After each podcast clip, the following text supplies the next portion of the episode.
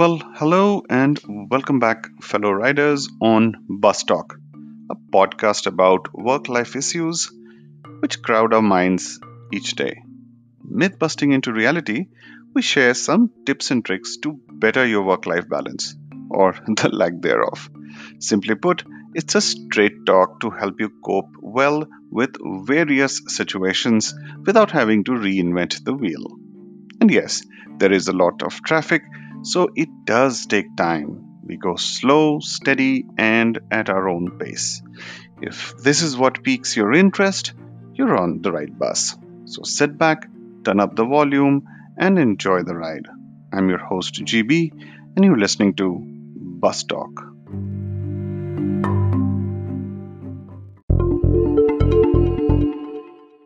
So, friends, let's begin with a problem statement. In India, supply far exceeds demand when it comes to hiring. So, how do you make your resume stand out? Paraphrasing from a recent article in LiveMint, Mr. Gautam Das writes in his article that Facebook had an opening for a director position based out of Gurugram. The job was posted about two weeks ago and had about 1,239 applicants. Amazon had an opening for a team lead role in Delhi, which is like a mid senior role, and had about 1,258 applicants, and goes on to give many more examples. So, when you see some of these staggering numbers, what are the odds your resume gets the nod? And so, in today's ride, we must talk about the interview of a resume, right? You heard that correct myth busting perceptions about resumes from a hiring manager's point of view and then from a recruitment or a recruiter's point of view. I'll share five things to make you rethink about your job applications or rethink the way you've been applying till now. You know, the thing about resumes is that its job is to get you an interview, not the job. You get the job at the interview.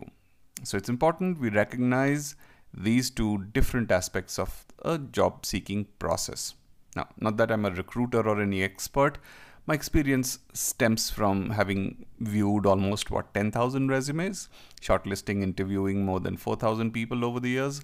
So, as a hiring manager, it gives me some idea on things not to do while designing your resume. For a general technology sales role, while a lot of this might be applicable to other streams and profiles as well, but largely this is for a tech sales role. So, in this episode, I'd like to help you think about how you are presenting your resume and perhaps some insights to better your chances with recruiters and hiring managers. Disclaimer here don't listen to this content and think of it as like a be all end all ultimate guide to job searches. It is not. This is that's not even its intent. The sole intent is to get you to think on what you've been doing and if you're doing just fine and it's working for you, remember, whatever works, there's nothing better than whatever works. So keep at it. But this is for those people who think they are struggling and maybe some kind of insights might help. It's worth a shot. That's the right lens you might want to have for this content. So, first up, you thought your resume was fantastic and yet you didn't get shortlisted. Sounds familiar, isn't it? Somehow people are ignoring your resume. Why is that? You did everything right. Like, think about what you put in in your resume.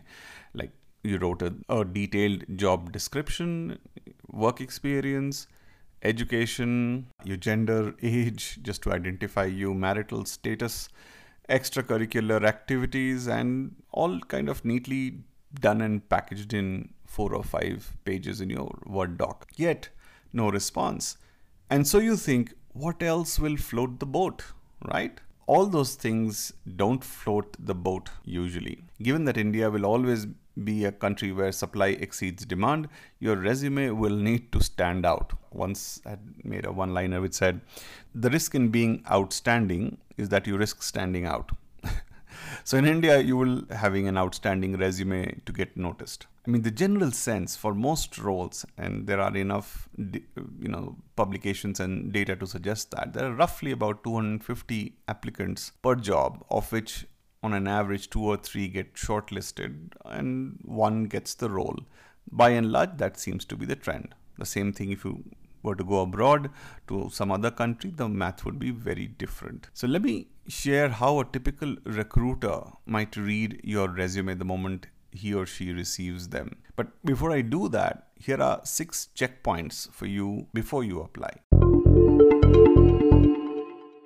Here are six checkpoints for you to consider before you apply. Now, I know most of you must be already knowing this or doing this, but as it turns out, when we review resumes, more often than not, we see some of these six points amiss.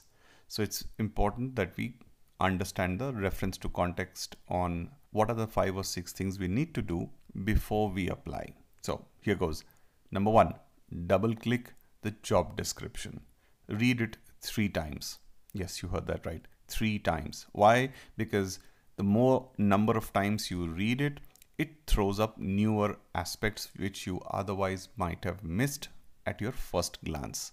It helps you better understand the role, what they're expecting and therefore you can give a better compare whether you are a better fit for it or not. Number two, wish fit.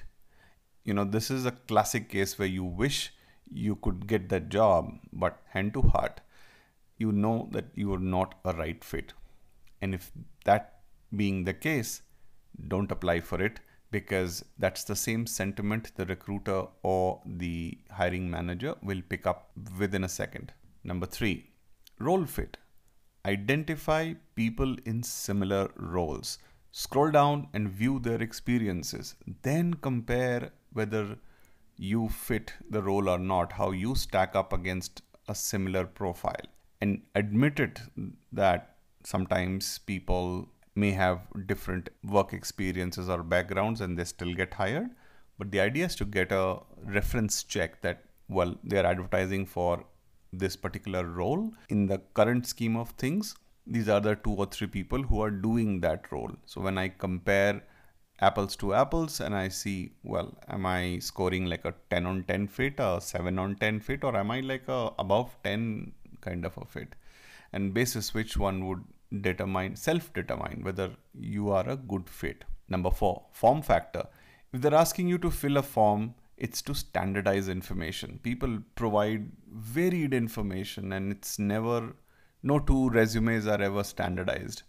And so it becomes incredibly difficult for recruiters to assimilate information and read through the profiles. Nowadays, we have algorithms, and if your forms are not accurately filled, the algorithm might not even shortlist you. So it's very important you take those forms very, very seriously and fill up all details. Number five, point noted.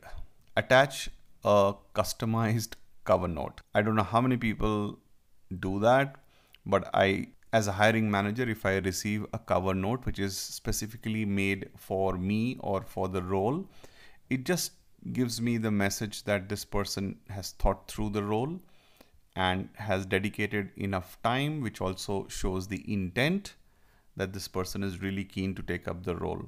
And it's not like you need to write like a three pager. It's like maybe at best two paragraphs of three lines or four lines each as to why you could be a good fit and given the opportunity, what you bring to the table broadly. And you can customize it best to your abilities and knowledge. But more or less, these are the components that I would want to read in a covered note. Not having one, you slot yourself in the majority then. The whole idea is to emerge out of majority and come into minority. In the and I say this in the right spirit that you have to filter yourself out by trying relevant things. And the last point, attach it. When you attach your resume, make sure it's not a Word doc. Given a chance, please save it as a PDF file so that there is no alteration possible for example, who knows if when somebody is reading an editable Word doc, by mistake they delete something or something gets edited or misspelled or mispronounced, then it makes for a very uncomfortable conversation while you are at your interview. So why risk it? Do a thorough spell check, save as PDF, and then upload that file so that it remains sacrosanct when you upload. Okay, now with the basics out of the way, let's dive into how a typical recruiter might view your resume as and when they receive it. Great. Let me give you a quick sneak peek into what really happens after the resume has been sent into motion. The moment a recruiter views your resume, the scenario is something like this. They go, mm, keyword, keyword search, company, job description, role, date, education, flip, flip, flip, done, next. For the seasoned recruiter, that glance is less than 10 seconds. It's all you get. For your resume to warrant the additional 10 seconds of time, it needs to be formatted correctly. If your resume does not catch attention within that time frame, chances are it might not get a second look. And with the algorithm recruiter, it's a whole new ballgame. If your resumes are not formatted in a standard way, the data might get misplaced. But we'll get to that a bit later. For now, let's stick to the humans first. Well, we all know how tough the job hunting scenario is. Let me give you a perspective from the recruiter, recruiter's mind, as it were. They are under intense pressure. The business puts a lot of pressure to hire relevant profiles, that too within a short period of time.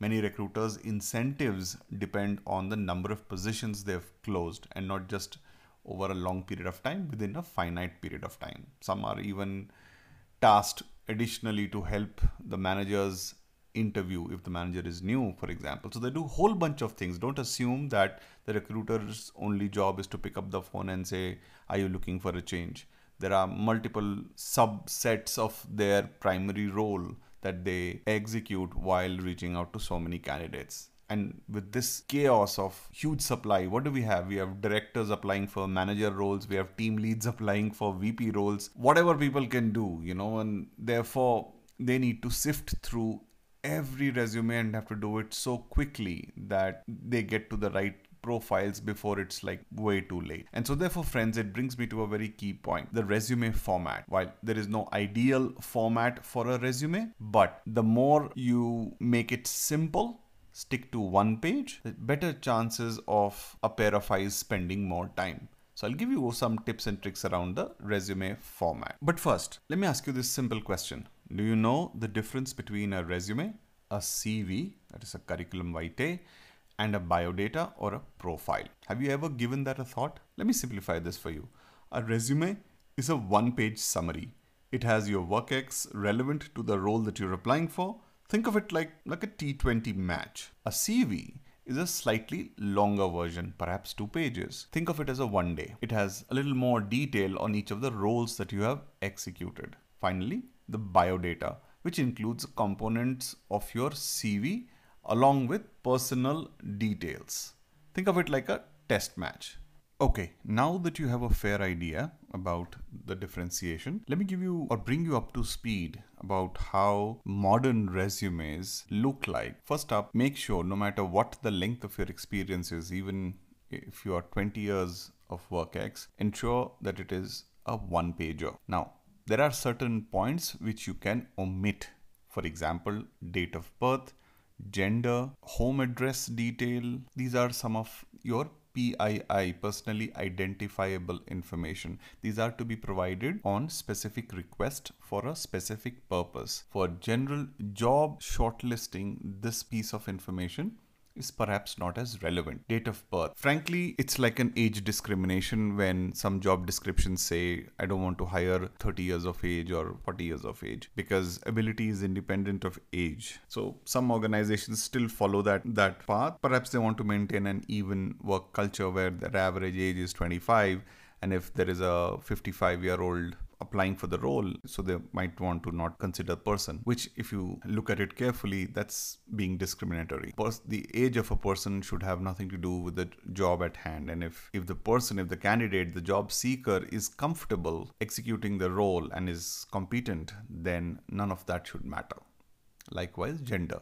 Whether you're a male or a female should be independent or a transgender for that matter should be independent of the job that you are expected to do. So when some job requirements state wanted female candidates only. That's a touch unfair. One would want to represent their companies as neutrally as possible. But yes, there are times when the gender ratio within the organization might be skewed so much in favor of males, they might want to hire more females to balance it. That could be a benefit of doubt, but generally, it's something that you don't need to share on a resume in India. It should really be immaterial because the name itself should give a general idea. When you are applying abroad to a foreign country, they sometimes might be confused with the names because they are not familiar whether Krishna is a male or a female, right? So in which case you could address you can identify yourself as when you write the cover note use a third person singular x person. He's a general management expert you know and use a third person singular which can identify the gender so pe- people can pick it up. Home address detail well it is important to know which city you are located uh, so that companies can evaluate whether whether they have to pay relocation or not. But to give 1-3-5 second floor third unit is something that they really don't care. It's when you join the firm and if there are some bank forms that you need to fill or what have you then perhaps a home address detail is required. So you save space by eliminating or omitting such information. Your marital status has no bearing on the job that you do. A business or a recruitment or a hiring manager asking you if you're married or not is strictly against policy in my view. I have, for example, if I'm a hiring manager, I have no business to check whether you're married or not. But yes, what I can check is ask a legitimate question, which is Do you anticipate any life changing events which might interfere during the course of your working with us? And what do you anticipate? Uh, if the person assures that no matter what the personal side is, my professional side w- will be sacrosanct, then, then you have to take the word for it. You cannot check, oh, so you're going to get married, so then how will you work? Is a very, very wrong question to ask. It has got discrimination written all over it. Father's name, you know, people say father's name, mother's name, address, and all. Not required. Nobody's asking you to identify who your father or mother or your parents are. Companies are interested to know who you are. Overview, well, sometimes it is relevant, but people go overboard in writing like five or seven lines overview typically should be like a one liner or a two liner just to say hey this person is a seasoned sales eh, tech sales management executive and brings 15 years 20 years of work ex to the table or whatever. So you want to give a general overview of what to expect in your resume not a detailed paragraph in my understanding. Objective again objective people it's become so contrived. Seeking a challenging role in an, your esteemed organization seems very corny if you ask me. So i'd get rid of objective. I mean we understand that you're looking for a job and uh, the objective is to find a right fit. That's fair. I think the overview should be enough to cover the objective as well. Many people make a classic mistake of describing the company uh, in your work experience. I worked with XYZ. Well, here's what the company does, and they go for five lines on that. It's not required. What people know is, want to know is what did you deliver in that role? For example, you were an account manager in X Infotech. X Infotech could be a AI powered fintech company, for example. That's a one liner is enough. But what is more critical is in that role of account manager, you exceeded quota three times, did 110% attainment, and grew the business 23% YOY. That's all we need to know. Beyond which, I don't need to know the job description or the role description. That's not the goal. Finally, spell check your resume. More often than not, the most irritating thing that I find in resumes is grammatical errors and spell checks. People just miss out a simple thing that of checking the spelling before submitting your document. It just shows your attention to detail. So make sure you keep these points in mind while applying. Keep your resume simple and succinct so that the recruiter does not need to spend too much time to shortlist your resume. Remember, the job of your resume is to get you shortlisted. That's it. As long as that is done, its objective is achieved. Now, let's look forward to the hiring manager's perspective.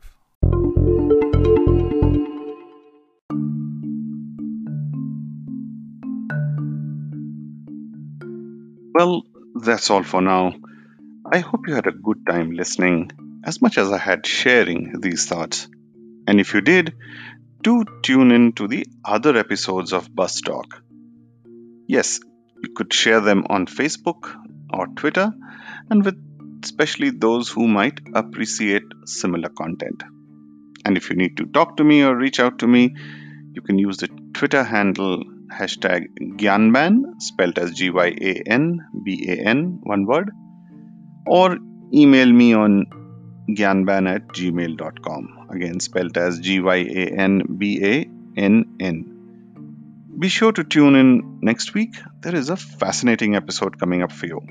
Till we meet again, stay safe, be well, and bring your A game to work. Ciao.